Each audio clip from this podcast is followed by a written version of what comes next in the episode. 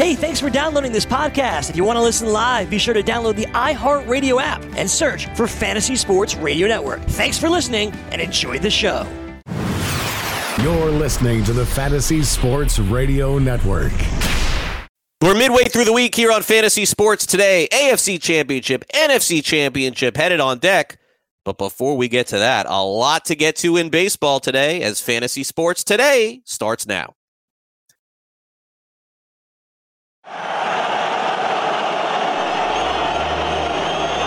Fantasy Sports Today. Toward the end zone. It is caught. Seattle's going to the Super Bowl. Fires up the middle. Pass is caught by Owens. Owens made the catch. Oh, pass is caught. Diggs. Sideline. Touchdown. Unbelievable. Toss to White. Win the Super Bowl. Good afternoon. Welcome in Fantasy Sports Today. Craig Mish along with Joe Pisapia with you here on the show at Craig Mish, at Joe Pisapia 17 on Twitter. As the baseball season gets ready to roll, we close out on the football season. Fantasy baseball coming fast and furious. And the month of January definitely has given us a lot more news than we could have ever imagined, especially over the last couple of days. We want to thank Lorenzo Cain from the Milwaukee Brewers for coming on the show for sure and weighing in on a lot of different topics, both fantasy and reality. And with everything that's gone on with the Houston Astros, Joe, we heard late last night that yet another move was being made as a fallout from the Astros 2017 season. This actually translates to the 2018 season, where manager of the Red Sox and former bench coach of the Astros, Alex Cora, officially gone from manager of the Red Sox. Now, I'm not really sure exactly what they're calling this, Joe, if it's a resigning or a firing. It just seems like it's kind of just in conjunction. Inevitably, I believe that he would have been fired anyway, but it feels like a preemptive strike where Major League Baseball is going to drop the hammer on him anyway. And Cora, knowing that spring training is getting ready to start, thought better of it just to eliminate myself from the distraction, which is basically what he said in the comments. And so the Red Sox and Astros, Joe, both looking for managers with less than a month to go before spring training. I believe the phrase was parted ways, which I always love that. I always love parted ways. That's always my favorite thing. But I think more accurate to say fired, right? I feel like fired is the right. You know, it seems like the right thing to do. There is a difference between parted ways and firing. For sure. It is. And it has to do with contractually, like who gets the money, I'm pretty sure. But look, this was definitely coming. Everybody knew after what we saw happen on Monday, which, I mean, honestly, doesn't it feel like a year ago? This conversation is really just kind of taken off. And I know it's taken off in a number of big Facebook groups for baseball and fantasy baseball and on Twitter and everywhere else on social media. And it should. It's a very relevant conversation. And I think there's a lot of questions to ask ourselves about, well, what's the line of cheating? And yes, and look, I definitely believe the Astros did was wrong because it said in black and white, don't do this. And they pushed the envelope and they did it anyway. But then again, what they were doing was basically a different version of cheating, which really should you be allowed to do that in the first place? Look, the whole thing is fascinating. In terms of the fallout from this, I feel like everything happened in an hour, too, because we got this, we got the Donaldson, we got the Kuechly, we got everything almost like it's just like one story after another. So all of a sudden, January is supposed to be dead. It was a hot night last night in January, even though it was freezing cold up here in the Northeast. And I'll tell you what, the Red Sox are looking for a new manager, and it's anybody's guess who that's going to be right now. Yeah, I think the important thing for our perspective from fantasy and reality, again, is to not – we live too much as prisoners in the moment. And I guess that through my – wagering expertise is I've really learned not to do that. I've really learned to take a bigger picture of that. And I think that for some media and some of these hot take shows, like this is what they want. Like you got to react. Oh, this is gold for the Red Sox are done. They're finished forever. Everybody should be banned for life. Yeah, but we're trying to help you win leagues and we're trying to help you make money in fantasy and sometimes wagering. So I tend to be a lot more level-headed maybe than I was 10 or 20 years ago. And you know, people are basically correlating this to saying, Joe, that now that Cora is gone, they can get rid of Mookie Betts. Like, now, of course they could get rid of Mookie Betts. They could also get rid of everybody. They could also just not play the season if Boston wanted to. There's also that narrative that people don't think the baseball managers as much the baseball manager matters as much in baseball as it does in, say, football and things like that, which I happen to disagree with. But there's also that narrative out there, like, well, what does it matter who the manager is and who the manager isn't?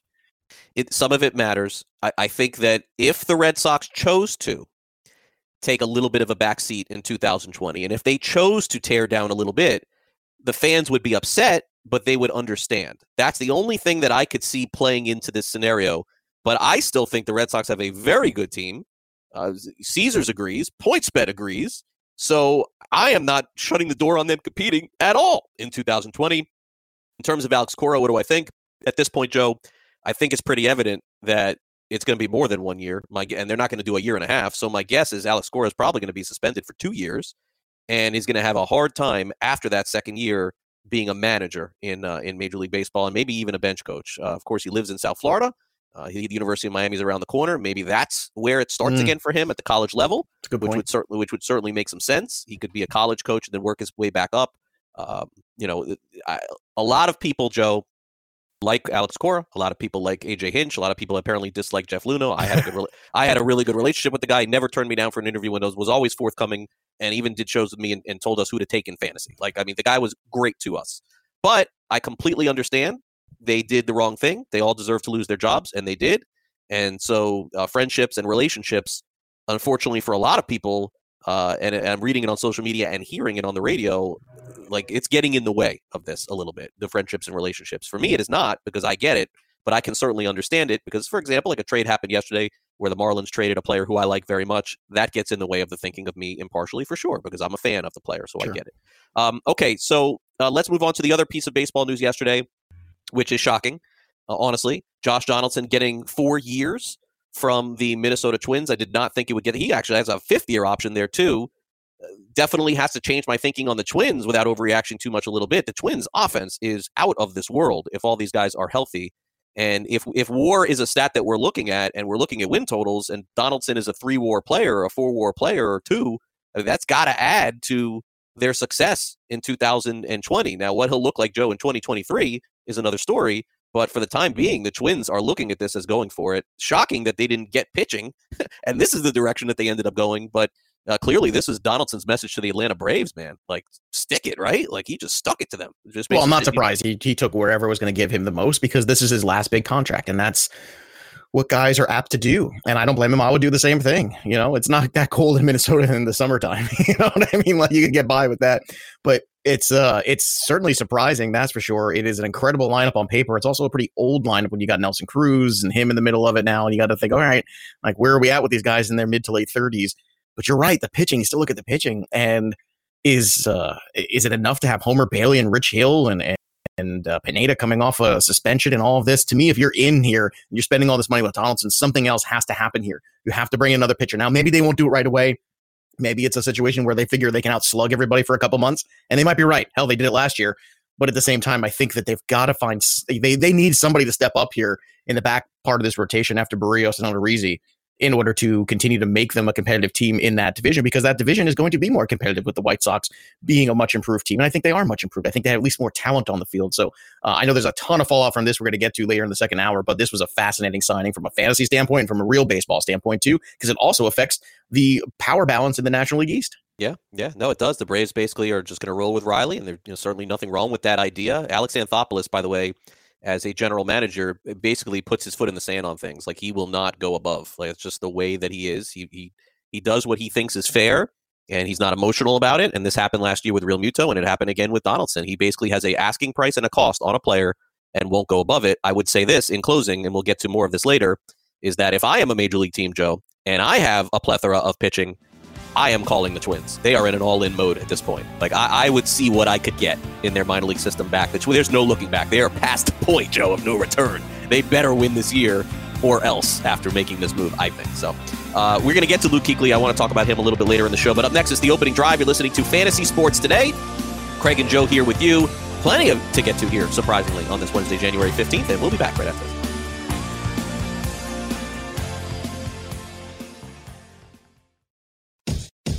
Full-time fantasy. At no point does the catcher or the pitcher believe that they are being filmed from the outfield, and then that information is being relayed to the dugout, who now start banging on drums so the hitter up there knows what to do.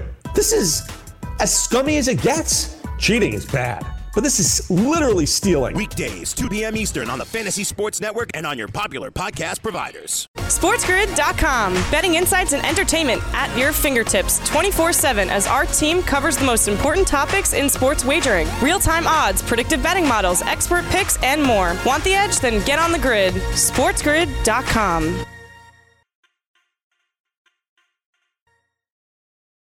Then he pivots, fakes, chucks the big bomb halfway down the field to our hopefully still wide open tailback. I call it Fantasy Sports Today with Craig Mish and Joe Pisapia. Fantasy Sports Today presents first play from scrimmage. The opening drive. The first play of the game. From the opening play and all the way for a touchdown. And this is the opening drive on Fantasy Sports Today. It is Craig Mish. It is Joe Pisapia with you here on the show. We do have some NFL to get to, a very touching topic as Luke Kuechly decided to call it quits, arguably being the best linebacker in the NFL over the last decade. We're going to get to that, so stay tuned for that. I got some opinions on that coming up. But first, let's get to some of the smaller things happening in the opening drive. About 10 minutes from my house a couple of days ago, not even, like really close to my house, Hollywood police show up at Antonio Brown's house.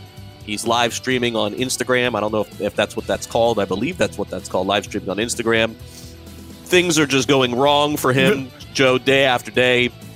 Has gummy bears that are shaped in genitalia, throwing them at the police, throwing them down. Not every day you get to say the phrase penis-shaped gummy bears. Oh, my gosh. Let's say it on air because this is the one time we're going to get away with it. I've seen that car that they showed there day after day in the car line at the school.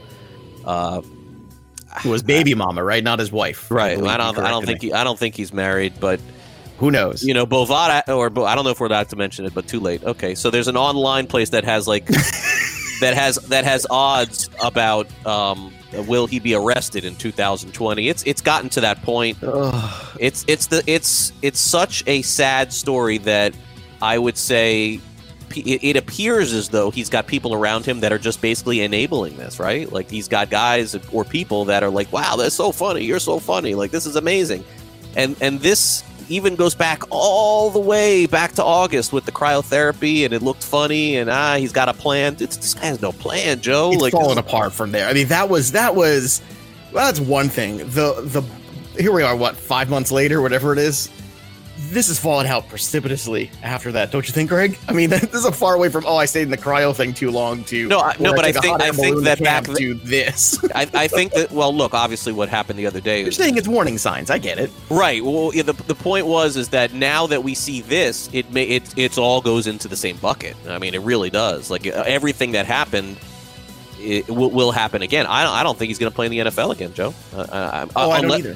No, I think that's it. Yeah, well, it's funny because you saw like Ryan Clark came out and said, this is always who this guy was. This guy is always nuts. And then you have other people who have been around him.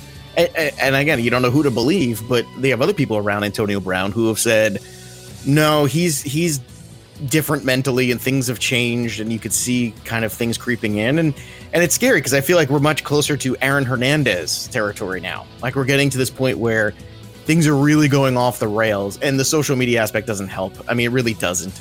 You know, we know a lot of players that we grew up with in the 80s were crazy, and we heard a lot of the stories, and I know my beloved 86 Mets, I've read a lot of stories and how the bad guys won by Jeff Pearlman that I believe 99% of that is true. And imagine if those guys had social media, how crazy that team would have been. But look, it gets crazier because it gets magnified because everybody sees your madness. And then some of these guys feed off of that because they get likes or they get attention or they get all this other stuff. So he's bored. He doesn't know. You know, a lot of these guys do. They don't know what to do with themselves and they don't have the game anymore because all they know is the routine of the game. And then they have an off season, which really the off season routine sets in. So really, when they're out of routine, they become lost because this has been their life for, I don't know, probably since they were 10 years old. And that's the scary thing. And now what do these guys do? And when you add in any sort of mental illness or any sort of any issues that this guy's had potentially with CTE or anything else, because I'm sure there's some of that in there.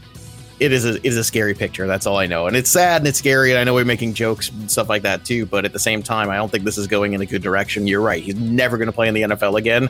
And I don't even think he'll play football ever again. No, and Hollywood police in my area, they cut ties with him as far as participating in the charities and the police athletic leagues, just based off that tirade. And I guess as they should. It was the right thing to do. Apparently, they've been unreported. They've been called to his house like many times in the last few months that they just don't even report. And now they put it out there a couple days ago, as they should. After you get destroyed by this guy publicly. And good discipline by the police there, not definitely taking the bait. The whole time I kept waiting, I was like, these guys are doing a real, and gals are doing a good job not taking the bait here. because they could and make the situation even worse. Yeah. Well, hopefully it turns around for him, and we'll leave it at that. CC Sabathia, who retired, former pitcher for the Yankees, Joe, basically Lorenzo Cain came on the show, said yesterday, he believes that the Yankees were cheated out of a title, and you're seeing a lot of former and even current players popping off. We saw Mike Minor yesterday also have a snide comment toward Alex Cora after Cora got mad at him for basically trying to achieve a milestone in game. I believe it was this past year. This is just trending all. I mean, it's the players fully against the Houston Astros, and maybe Boston Red Sox coming again. It's taken a really ugly turn, as every current and former player is going to have a very negative opinion on this. Astros going into camp, man, it's going to be, talk about a distraction. This is going to be a monster distraction this year. Yeah, I mean, CC Sabathia really cheated. I mean, is that really CC? Is that where we want to go? I mean, I don't know, man. I just there's a lot of Yankee fans out there, and a lot of millennial Yankee fans who've known nothing but winning their whole life, who all of a sudden feel cheated. But at the same time, it's funny how none of them had a problem when Roger Clemens was winning games for them and winning big playoffs, and none of them seemed to have a problem with Andy Pettitte, who admitted to HGH use and all the other guys, and there's plenty of players on those teams. And there's plenty of players at every team. Look, cheating is something that's just rampant in sports. Getting an edge is something that's rampant in sports because of the money and because of what's out there. So just try to enjoy the game for what it is. And at the end of the day, you still got to execute. No matter how jacked up you are, no matter what you're on, no matter whether you know what's coming or what's not, this whole notion, and I know we'll get into this a little later too, but this whole notion that that's all that matters, and somehow the execution of hitting the baseball or pitching the baseball or whatever it is doesn't matter. Of course it does. Of course it does. I saw Pedro Martinez strike out three of the biggest steroid players ever in a row in an all-star game. So don't tell me, you can't do it. So CC Sabathia, really, I mean, I'm trying to remember that run he had with the Brewers. What year was that? Do you remember offhand? You know what I'm talking about, right? Yeah, when he got traded over there, he was great. Yeah, was he playing with Ryan Braun then? Was that part of the Ryan Braun MVP era? It would have to be, yeah. I seem to recall it being so. So, CC, let's just relax, bro. You had a great career, probably Hall of Fame career. Stop. Just stop. LSU's coach Brady is leaving, and he was the architect of that offense with Joe Burrow. He is going to go with Matt Rule of the Carolina Panthers. That's our subject here for third down here on the opening drive, Joe. Panthers are definitely headed in the right direction as far as this is concerned. We'll talk about Kuechly coming up here. Matt Rule was given a 7-year contract, which tells me that I'm not sure what in the world to expect this year or next, but a complete rebuild here, it looks like, for the Panthers. And I gotta wonder about McCaffrey at this point. I don't know which direction they're headed here. Yeah, I don't know either, but this is going to be a fascinating thing here because I think they're doing a good job by bringing in some really bright football minds, and I think that's always what matters the most. And I think that's where a lot of organizations go wrong. And I'll put out the Browns. Just I don't want to pick on the Browns, but they just popped to mind because I thought the Stefanski hire was a very strange one. I'm not saying he's not worthy of consideration for a head coaching job, but I think the more you collectively bring in great football minds, regardless of the talent you have, you can create a competitive football team. And eventually you create a culture of winning, and then players want to be there, and then it all changes around. And I think that's very, very important. And I think that's the difference between the NFL. And I always use that example of the 90s Buffalo Bills. Nobody had more talent than the 90s Buffalo Bills. Go look at the Hall of Famers, Thurman Thomas, Jim Kelly, Bruce Smith. The list goes on, and James Lofton, and Andre Reed. I don't remember a team that had so many Hall of Famers on it, and they couldn't win a Super Bowl. Why? Because they got out-schemed by Joe Gibbs and an inferior talented team. Because they got schemed by Bill Parcells and an inferior talented team. Cowboys had equal talent, but they got out-schemed by Jimmy Johnson, another Hall of Fame coach. Coaching matters in the NFL, and I think it's great that the Panthers are bringing these great football minds into one spot, and young football minds, too, that can kind of grow with a team and an organization, because that's how you create a dynasty. Fourth down here, Joe, real quick. Tua Tagovailoa yesterday, reports coming out saying that he could be healthy by the draft. I think that's great. I'll believe it when I see it, right? That's just basically, this is player/agent talk, although, I mean, you would think that in order for any team to take him, that he's going to have to show something before that he gets there, correct? He's going to have to show some health in March, right? You would think so. I want to pose this question to you now that we're post-championship game. in a vacuum, Tua never gets hurt. Tua's healthy. Let's just say Alabama just lost that game and he doesn't play in the national championship, blah, blah, blah. Who is, after watching Joe Burrow again in this championship game and knowing what you've known out of Tua the last couple of years, who is the best NFL prospect for quarterback? Yeah, Burrow would still be one and Tua would be the second pick in the draft. Okay. So that's what I think, too. I've heard other people argue the opposite. No. And I wanted your take because I know you're a huge college football guy and I respect your opinion on the subject. Yep. We'll be right back. More with Fantasy Sports Today right after this.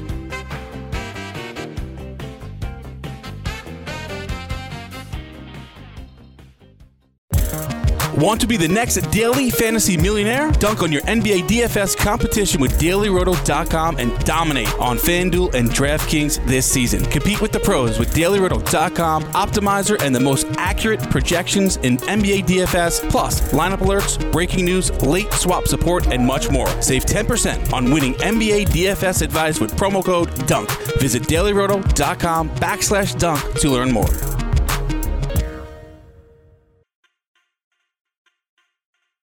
Fantasy Sports Today with Craig Mish and Joe Pisapia.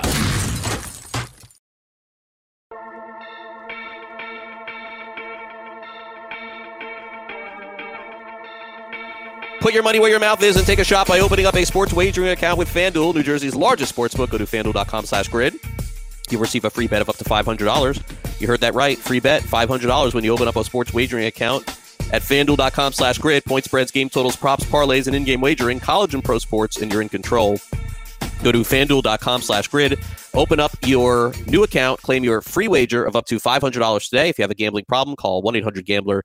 You have to be 21 years or older to use FanDuel and be in New Jersey, and there are some eligibility restrictions. If you go to the website, you can catch more on that. I've yet to come to a determination on Sunday's games, and the good news is I still have two more days to get that sorted out. We're going to get back to the baseball conversation here, and in case you missed us on demand earlier in the show, we did touch a little bit on Alex Cora, the now former manager of the Red Sox, and we can certainly get into a little bit of that now. What's next year for the Red Sox, Joe? 10 of 30 teams in baseball are going to start the season with a new manager. It's very hard, even in the shoes that I'm in, Joe, to try and predict who's going to be a manager of a team. Like, I don't know what Heim Bloom is thinking now that he's come over for the Rays, but it would seem to me that given the fact that he was at the top of baseball operations with Tampa Bay, and Matt Quartaro, who interviewed for the Pirates job, the Giants job, and is predominantly one of the best coaches on the Rays staff with Kevin Cash, that if Bloom had his way, like, why wouldn't he just call this dude and just give him a 3-year contract and let's just end the conversation? Like, that's, I think, the direction that they're going to go. But I seem to be overwhelmed by most people feel like they're just going to go in-house and use Ron Renneke and make him the manager. Again, this is a hard thing to quantify because I don't know, you don't know, we're simply guessing. But if I'm putting 2 and 2 together here and I have a new manager, a new person in baseball ops, and I want to change culture and I want to change ideas, don't I want to go to the place where I've had so much success and just take that guy? That's what I would do. I tend to agree with you there. It feels like that would be the right move, is to, you know, clean house or whatever it is, but it's more like start fresh, you know, start fresh with a fan base, especially if you really do like this guy and you really think this guy could be a good manager. Don't you want to take advantage of that scenario now? Because what happens next year if somebody else hires him, right? So you'd rather that's go exactly get right. He's definitely going to get hired. Yeah, he's definitely going to get hired. Chances are. So, do you want to just go in house and be lazy, or do you want to say, "Hey, we need to let's go with the future. Let's Cora is done. That era is over. We got a World Series out of it. Okay, that's great. Another Red Sox World Series. You can add that to the trophy case." But it would seem like it would be good from a PR standpoint. It would be good from a baseball standpoint and a long term planning standpoint to bring in the next person that you think could lead your organization and continue to be the head of the Red Sox team. And if you think that guy is Quartaro, then you go get him. I think the easy thing to do is just promote from within. And it looks like the Astros might do that too. And I got questions about that for you for sure. But I don't know. I mean, I feel like the best thing to do is to move on and start fresh. And also, I think what you do is you help the players, because when you kind of clean house a little bit from that standpoint, then you have a whole new group to come in, a whole new regime. You'll answer questions the first day in spring training, and then it'll pretty much be over. You know, I'm sure actually in like a month from now, it's almost going to be old news, because that's the way our cycle runs. You know, everyone's so hot on this right now, and everyone go to spring training and they'll talk about it in the first day or two. And then after that, it'll all go away. Of course. Don't you want to make sure you have different management in place so that you can really just kind of turn the page, right? Yeah, no, this will be done very soon, I think, within a week or two. And this makes a lot of sense. But again, the Red Sox have something in place. Do they want to keep it going? I don't see why they would. I mean, Bloom has no devotion to anybody in Boston. None. I mean, he literally was only hired a couple of months ago. So, I mean, this seems to all add up in this direction, but I can't sit here and tell you what they're thinking internally. But if it was me and I was Chaim Bloom, I would certainly want to go to a guy that I trust and I know. And by the way, Bloom will never be given this sort of opportunity again. Like, he'll never be in this position where, how could you have ever fired Alex Cora after winning the World Series a couple of years ago? You couldn't have done it. Now you have your shot. Like, take your shot. This is an interesting one here. The Mets have Carlos Beltran as their manager. Now, he was mentioned over and over again in this report by the commissioner of Major League Baseball. Hall of Fame aside, this is percolating a little bit and wondering if Beltran should still be manager of the Mets. We have not been given any indication that the Mets are even considering not having him as the manager. I guess what I wonder is, I mean, let's put firing aside for a minute. Do you think, Joe, in the next week or two, we're going to start hearing about this topic? Because we really haven't. I think there's a chance we may. I think that it's going down the line, right? I mean, if Hinch got a year, and he got a year and then lost his job because he was aware it was going on and then didn't police it enough to really get rid of it. So he kind of let it go on, even though he said, I don't like this. Don't do it. I don't want to hear about it. And then Cora was the guy who was really the perpetrator of it and the leader of it. And then he lost his job and a suspension's coming for him. I understand Beltran was a player then, but how do you take a player who is also the spearhead of this and now put him in charge of a team and think that is a good move from an integrity standpoint? Only the Mets could be in this kind of situation. I know, it's such a shame. This is why I hate my life sometimes, which is why people say, but you're a Patriots fan. I said, yes, because if I wasn't, if I was like a Mets and Jets and Knicks fan, like I know a lot of my friends are, I would be on top of a tower somewhere hurling myself off of it, because this is the torture of being a Mets fan. And I'm not the biggest Beltran fan to begin with. He was always very sour and always very dour with the media and with the fan base too. I was never a Beltran guy. Phenomenal talent, great player, kind of a unlikable personality when he was here. Okay. And I will tell you this, I did not want him to be manager. I don't want him to be manager now, but putting that aside, as you said earlier, putting personal issues aside, from a professional standpoint, if I'm the Mets organization, I see what Major League Baseball did and then what the Astros did to Hinch. If I see what Major League Baseball is going to do to Cora, but what the Red Sox jumped ahead, I don't think you can have Beltran in this position, because I think from a PR standpoint, at the very least, it really brings you into a very questionable place. And I think that already this hire was suspect to begin with. And are we basing some of this hire about how great he was? And you know this, and I know this, how great he was working with the Astros young players back in 2017. That was part of the big narrative here that they sold us as a fan base on, was look at him towards the end of his career and how well he worked with some of the young Astros. Okay, great. Yeah, he worked real well with them. So if that's the selling point, I'm not sold. So do you think that they fire him before he starts? By the way, he won't be suspended. It's going to have to be the Mets making this call. I agree, it will. That's what we're paid to do here. I know. I think they should. I think they won't. Yeah, I don't think they will either. And I think it'll be the wrong move. I think this also gives them an out too, because I don't think it does give them an out at the end of the year if it doesn't go well quick. That's for sure. It does. It gives them an out at any point in the year if it doesn't go well. But I think that this was not a very popular hire with the fan base for many reasons, but mostly because it was like, okay, well, we're bringing in this first time manager, and we just did this whole first time manager thing with Mickey Callaway, and that didn't exactly work out great. So I think it's a very tough sell. And it's not like he's a beloved Met. It's not like you're bringing in crazy Wally Backman, who, even though for all his craziness, is beloved by the fan base. It's not like they're going that route. They're going in with a guy who's basically unliked by the fan base, a first-time manager, and now a first-time manager who's draped in a scandal as one of the lead guys in it. The right thing to, what would you do if you were the Mets GM? Would you move on from him? I would. I think it's the right thing to do. It's a great question. This is what we get paid to do, like you said. Yeah, no. I would make the move. I would say the fan base, I'll give you time to think about it. I would say to the fan base, look, this was our guy. We love Carlos. We love all these things. But this is a culture we don't want to be a part of.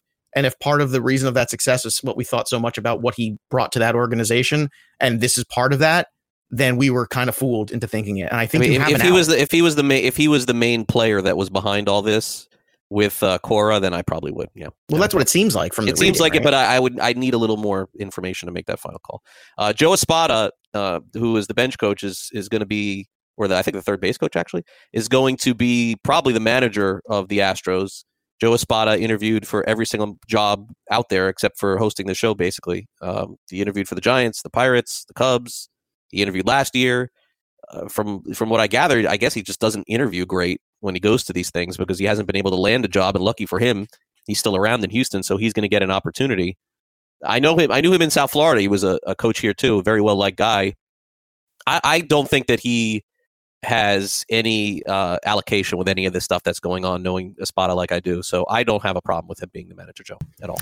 I don't either, because it seems like this was a real 2017 issue. And then by 2018, it seems if, as you read the report, that it kind of left the culture of it, but it was a very hot thing in 2017. And when Cora left, it was like, look, he's gone, enough of this nonsense. And then by the time you got to the playoffs, especially in the playoffs and the World Series and stuff like that, everything is different and on lockdown. I want to say by the time you got to 2019, because 2019 was, you're not allowed to have anything in there. They've really came a long way with monitoring stuff like that. So, I mean, that's the other thing that gets lost in the shuffle here is the Astros almost won the World Series again. And there's no indication that they were doing any of this in 2019. Am I correct from what I've read? Am I missing something here, or is that correct? That is correct. Yeah. Okay. So let's not said it was the distraction, more of a distraction. Yeah. Let's not pretend like the Astros aren't a great baseball team. Let's not pretend like Jose Altuve and Springer and Bregman aren't great, and Verlander and all the they're ridiculous. They've Zach Greinke. Yeah, well, I mean, all these the people taking shots at these guys as if this was the only reason they were any good. Meanwhile, Jose Altuve hit 400 in Double A one year. So like, let's right. Just stop, just shut up. It's just hysterical to me. So I don't know. I'm looking at this, man, and again, it's difficult from in house. I think you want to bring in somebody else, even if they're just a figurehead, and keep Espada there, maybe. But I don't know if promoting from within is the best thing to do. I do, however, believe very strongly that they are going to really take this out on the rest of the league. Like I think they're going to win 100 games again, and I think they're going to be right back in the playoffs again, and I think they're going to have a big middle finger to everybody. I don't know. How do you think they respond? I think it's possible. I think that the good thing is that this didn't happen during the season, so all this stupid distraction stuff for them, that's the way they look at it, will happen in March. But I would say that they owe it, this team does, when pitchers and catchers report and spring training starts, they owe it to talk about this. Like, this was a very aggressive talking type team, like Justin Verlander, a talker, Bregman, a talker, Springer, a talker. Like, they haven't said a word about this. That's the disappointing part, is that I hope that this gets discussed in the spring. I don't think I'm going to go, by the way, the first day. I don't want to be in that nonsense. I don't need to be. But I hope that happens before this all starts in spring training. All right, let's take a quick timeout. When we come back next, into the NFL, back we go. Key player in the NFL retires. What does it mean for the rest of the league? Don't go away. SportsGrid.com. Betting insights and entertainment at your fingertips 24/7 as our team covers the most important topics in sports wagering. Real-time odds, predictive betting models, expert picks, and more. Want the edge? Then get on the grid. SportsGrid.com. Fantasy Sports Today with Craig Mish and Joe Pisapia.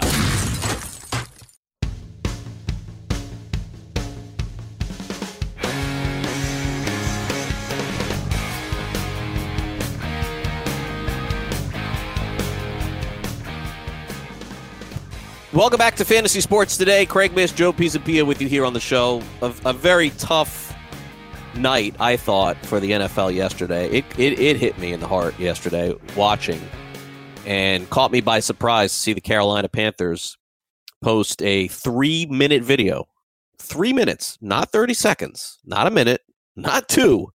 I mean, a long 3-minute, very hard to watch video of Luke Kuechly, arguably the best linebacker in the NFL over the last decade, deciding that at times it has come for him to retire. If I'm not mistaken, he is not 30 years old. And 28, I think. Yeah. Yeah. Very, very sad, because this was a player playing at a very high level. There is no question that his career has been derailed by multiple concussions. And you have to, first and foremost, understand his move, why he did it, which makes perfect sense. And also pray for this man that nothing in the future will be you know, will happen because of everything that's happened on the field, and impossible to predict. But sadly, if something did happen, you wouldn't be shocked because of all the concussions that he's had. This happened with Calvin Johnson a few years ago, who was very young, decided to retire, followed up by Andrew Luck, arguably top three, top four quarterback in the NFL. Calvin Johnson, top three receiver in the NFL for sure at that time. Luke Kuechly, top three linebacker right now, still in the NFL, maybe not top three, maybe top five. Linebackers have these long careers. This guy could have played another 5 years easy at the level that he's playing in the NFL. So for me, this is just really sad, Joe. And I am making my living doing this, you know, like talking about sports and talking about football. But it is videos and things like this that make me so upset to see individuals have to go through this. And I think that this in particular is something that we're going to continue to see happening. And probably it's not going to change a thing about the NFL, because there's always going to be that next young stud every year that's going to come out, that's going to play at a very high level. And it's going to be a great player in the NFL, and we'll forget about Luke Kuechly, and we'll hear about him in 10 years from now, 20 years from now, or 5 years when he gets in the Hall of Fame. But it hurts me, and it's very sad. And I got to tell you, and speaking very transparently, if this wasn't my job and there was no fantasy and there was no gambling, I would not endorse the NFL. I mean, it is hurting me to see the kind of injuries that these players are having. And I'm not in a sanctimonious soapbox position that I'm going to stand up and make a statement and say, I'm never watching the NFL again, or I'm never covering the NFL again. Like, that's not what this is about. It's just, it affects you personally. I was a prisoner of the moment last night. And I was like, my gosh, like, enough of this, man. Like, how many guys have to stop playing in order for them to change things? And I know that they're trying, but again, I like college football more than I like pro football. That is for sure. But it's just really, it was a very hard to watch video of someone that you could tell how passionate he was about the game. And now here we are, and we're just going to, you know, look at the next linebacker that comes up in the NFL. And that's the guy that we're going to put up there as our heroes. And so it just was a sad thing for me to watch yesterday. Yeah, I agree. It's definitely sad. Sad because he's a great player. Sad because he's a great person. And it just seems like, you know, everything that you want out of your superstars in the NFL. Well, the one bit, and I know we were talking about this last night back and forth in exchange, and you were definitely in the moment. You were very upset last night about it. Yeah, but, very upset to see. And I kind of took it to a different place, which is he says it in the statement too about since I was a kid. And a lot of these players, you know, he's 28 years old, but he's been playing football for almost 20 years. You have to think about that. And I'm not talking about he's playing flag football. He's playing out, you know, with his friends. I'm saying most of these guys from the time they're 10 years old, by the time they get to 30, they've been playing football for 20 years, and they're playing when their brains aren't fully formed. They're playing when their bodies aren't fully formed.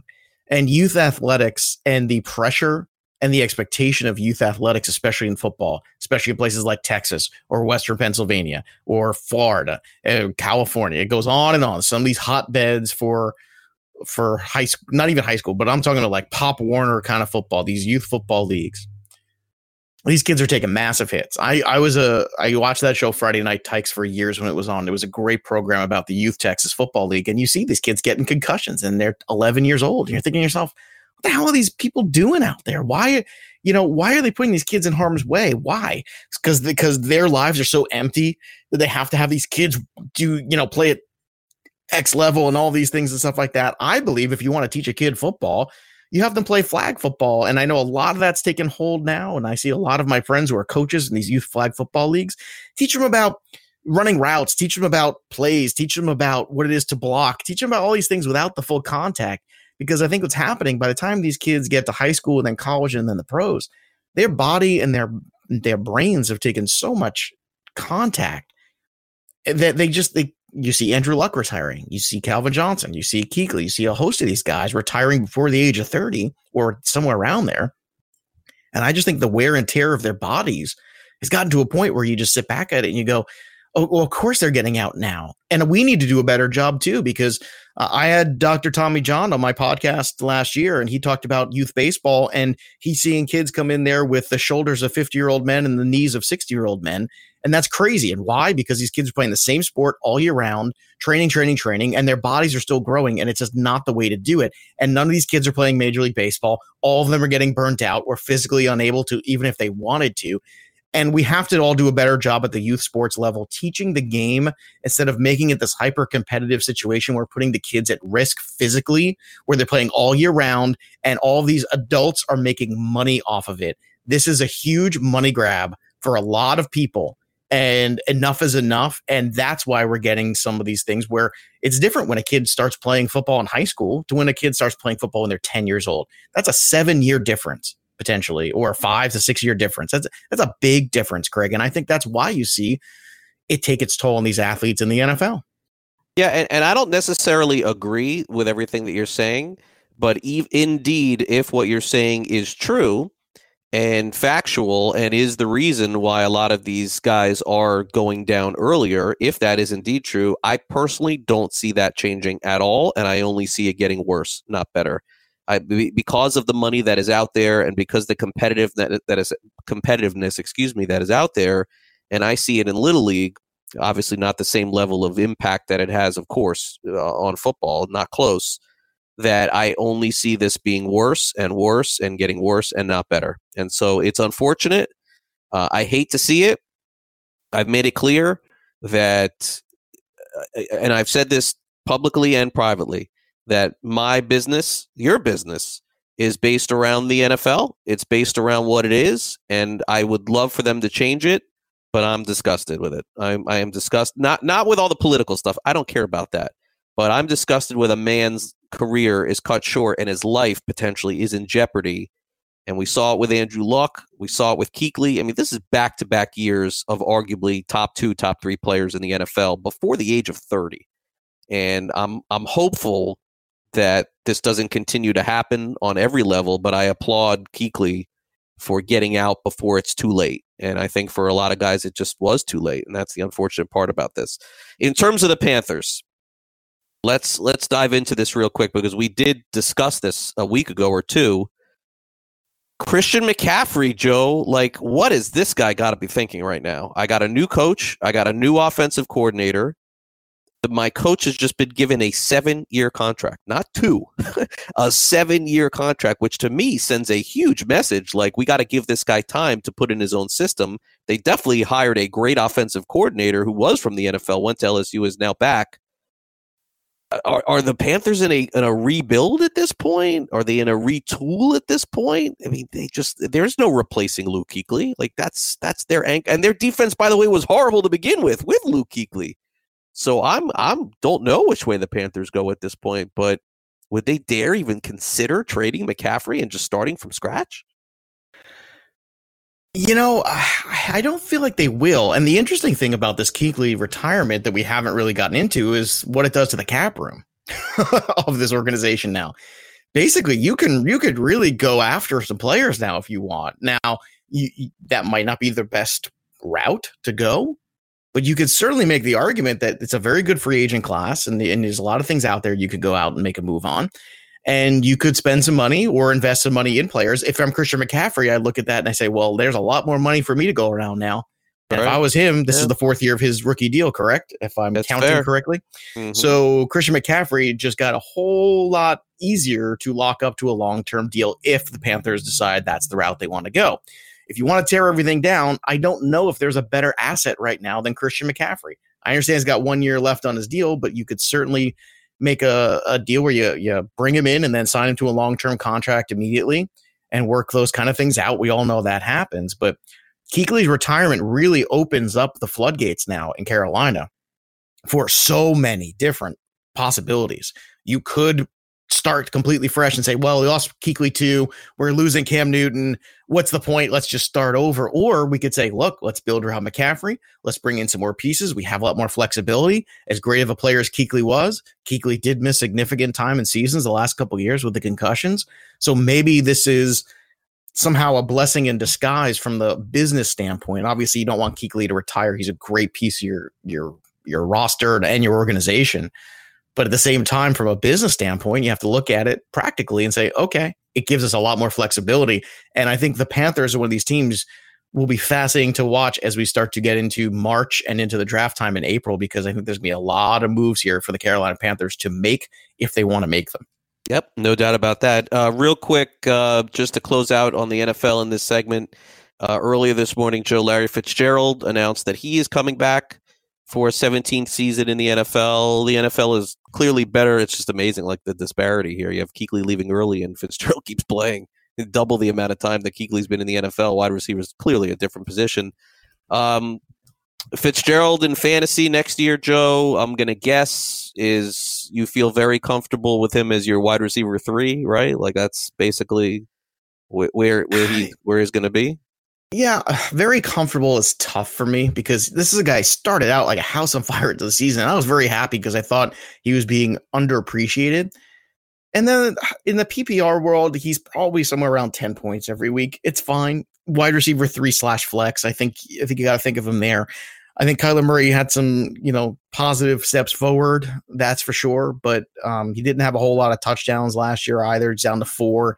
I was hoping he could get back into that 100-catch range this year. I thought the way this offense was going to run, that could be a possibility. Yeah. He came up with 75, 804, and 4 touchdowns. So that is, I think, quintessential wide receiver 3/flex play guy. Okay. Mm-hmm. I would also be very careful in shallower leagues. I would try to manage him a little bit more. I would have him on a roster and then play him more matchups than I would just leave him out there in a lineup. Yeah, that sounds right. He'll have a couple big games next year, but in general, he has more tackles in his career than drop passes. Huh. That's incredible. You like that stat? I saw that stat yesterday, and I was just blown away by that. Yeah, I mean, I don't see any chance he catches Rice, but he's going to solidify himself as number 2 all time everywhere. I mean, that's after playing this year, that's for sure.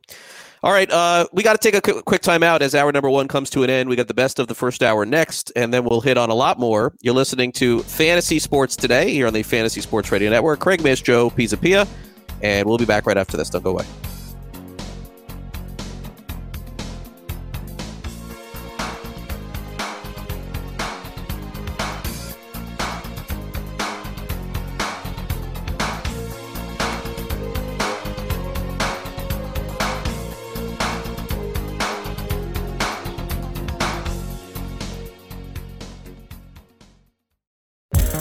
Want to be the next daily fantasy millionaire? Dunk on your NBA DFS competition with DailyRoto.com and dominate on FanDuel and DraftKings this season. Compete with the pros with DailyRoto.com, Optimizer, and the most accurate projections in NBA DFS, plus lineup alerts, breaking news, late swap support, and much more. Save 10% on winning NBA DFS advice with promo code DUNK. Visit DailyRoto.com/dunk to learn more.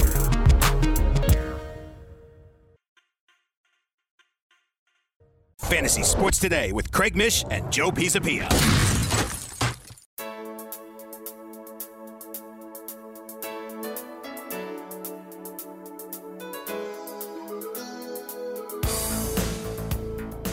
Welcome back to Fantasy Sports Today as we wrap up the first hour of the show.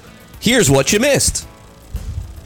It feels like a preemptive strike where Major League Baseball is going to drop the hammer on him anyway.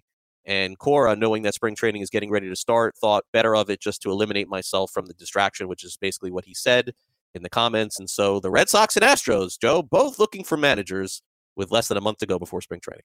I believe the phrase was parted ways, which I always love that. I always love parted ways. That's always my favorite thing.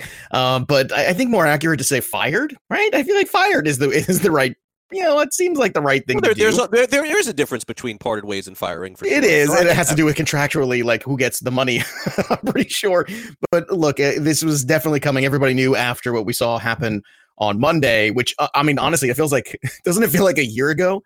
This conversation is really just kind of taken off. And I know it's taken off in a number of big Facebook groups for baseball and fantasy baseball and on Twitter and everywhere else on social media. And it should. It's a very relevant conversation. And I think there's a lot of questions to ask ourselves about, well, what's the line of cheating? And yes, and little guy, definitely what the Astros did was wrong because it said in black and white, don't do this. And they pushed the envelope and they did it anyway. But then again, what they were doing was basically a different version of cheating, which really should you be allowed to do that in the first place? Look, the whole thing is fascinating. In terms of the fallout from this, I feel like everything happened in an hour, too. Because we got this, we got the Donaldson, we got the Kuechly, we got everything almost like it's just like one story after another. So all of a sudden, we're January supposed to be dead. It was a hot night last night in January, even though it was freezing cold up here in the Northeast. And I'll tell you what, the Red Sox are looking for a new manager, and it's anybody's guess who that's going to be right now.